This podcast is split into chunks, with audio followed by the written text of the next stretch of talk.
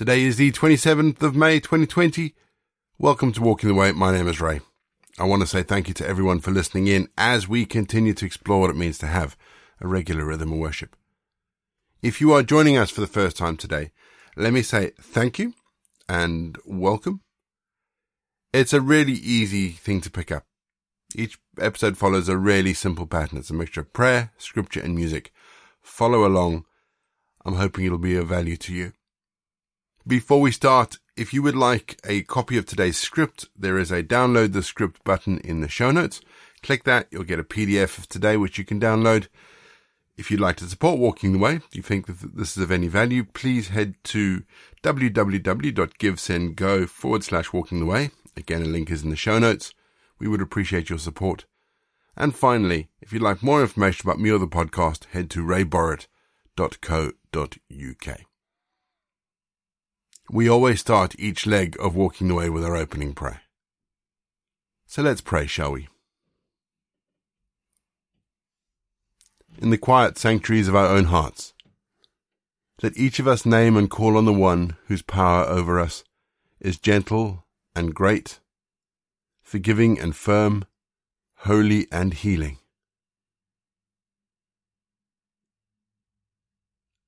Loving God, you who created us, who sustain us, who call us to live in peace, hear our prayer this day.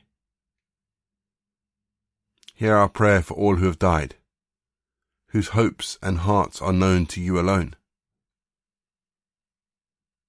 Hear our prayer for those who put the welfare of others ahead of their own, and give us hearts as generous as theirs. Hear our prayer for those who gave their lives in the service of others, and accept the gift of their sacrifice.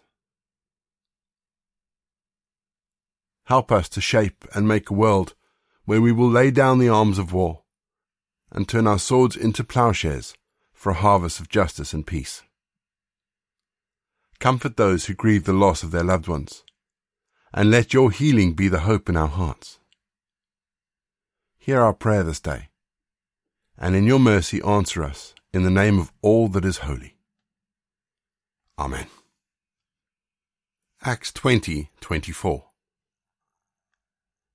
But none of these things move me, nor do I count my life dear to myself, so that I may finish my race with joy, and the ministry which I received from the Lord Jesus, to testify to the gospel of the grace of God. On Monday, it was Memorial Day in the US. For those of us not in the US, Memorial Day is the equivalent of Remembrance Day in the UK.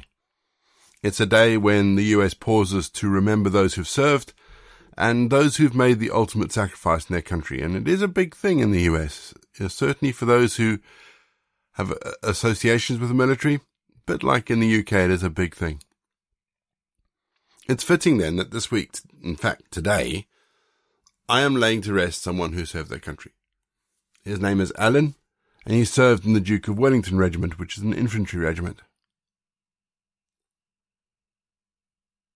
This verse particularly speaks to me about those who have served. It reminds me of those who've served their, who served in the military, and it speaks of uncharacteristic devotion to a call and duty. You see, Paul is speaking to the elders of the church of Ephesus in the wider context of this verse. He is telling them about his calling to go back to Jerusalem and all the hardships he will face on the way. But it was this line in our passage today that struck me. But none of these things move me, nor do I count my life dear to myself. Alan, like so many others, put their lives on the line for the sake of others. I serve as a chaplain to a branch of the Royal British Legion, and so I get the opportunity to speak to veterans of all conflicts, and I am fully aware of the price that servicemen and women have paid for us. Some with their lives, some with their bodies, others with their minds. They all deserve our respect. There will be a time when their services will no longer be needed, and like others who look, the, look forward to the return of Christ, I cannot wait. But until then, I'll continue to be challenged by the devotion and duty of our service personnel all over the world. I will remember them. We will remember them.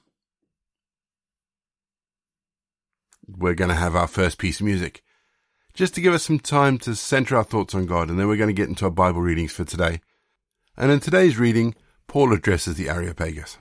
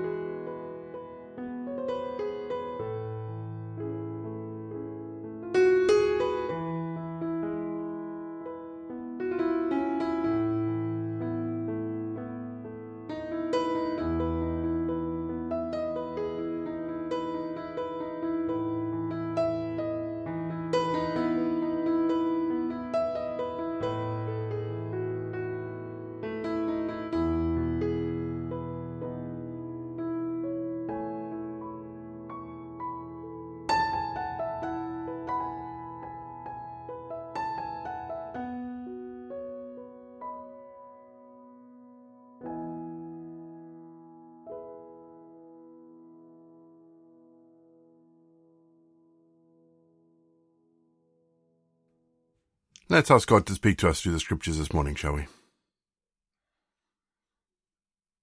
Loving God, prepare our minds to hear and heed your holy word. Fill every heart that longs for you, Lord, with your mysterious presence. Teach us to love eternal truth and to seek its freedom everywhere. Amen. Our Bible readings this week are taken from the New King James Version, and today we're reading Acts 17. Now when they had passed through Amphipolis and Apollonia, they came to Thessalonica, where there was a synagogue of the Jews. Then Paul, as his custom was, went into them, and for three Sabbaths reasoned with them from the Scriptures, explaining and demonstrating that the Christ had to suffer and rise again from the dead, saying, This Jesus whom I preach to you is the Christ. And some of them were persuaded, and a great multitude of the devout Greeks, and not a few of the leading women joined Paul and Silas. But the Jews who were not persuaded, becoming envious, took some of the evil men from the marketplace, and gathering a mob, set all the city in an uproar, and attacked the house of Jason, and sought to bring them out to the people. But when they did not find them, they dragged Jason and some of the brethren to the rulers of the city, crying out, These who have turned the world upside down have come here too. Jason has harbored them, and these are all acting contrary to the decrees of Caesar, saying there is another king, Jesus and they troubled the crowd and the rulers of the city when they heard these things. So when they had taken security from Jason and the rest, they let them go. Then the brethren immediately sent Paul and Silas away by night to Berea. When they arrived, they went into the synagogue of the Jews. These were more fair-minded than those in Thessalonica, in that they received the word with all readiness, and searched the scriptures daily to find out whether these things were so. Therefore many of them believed, and also not a few of the Greeks, prominent women as well as men.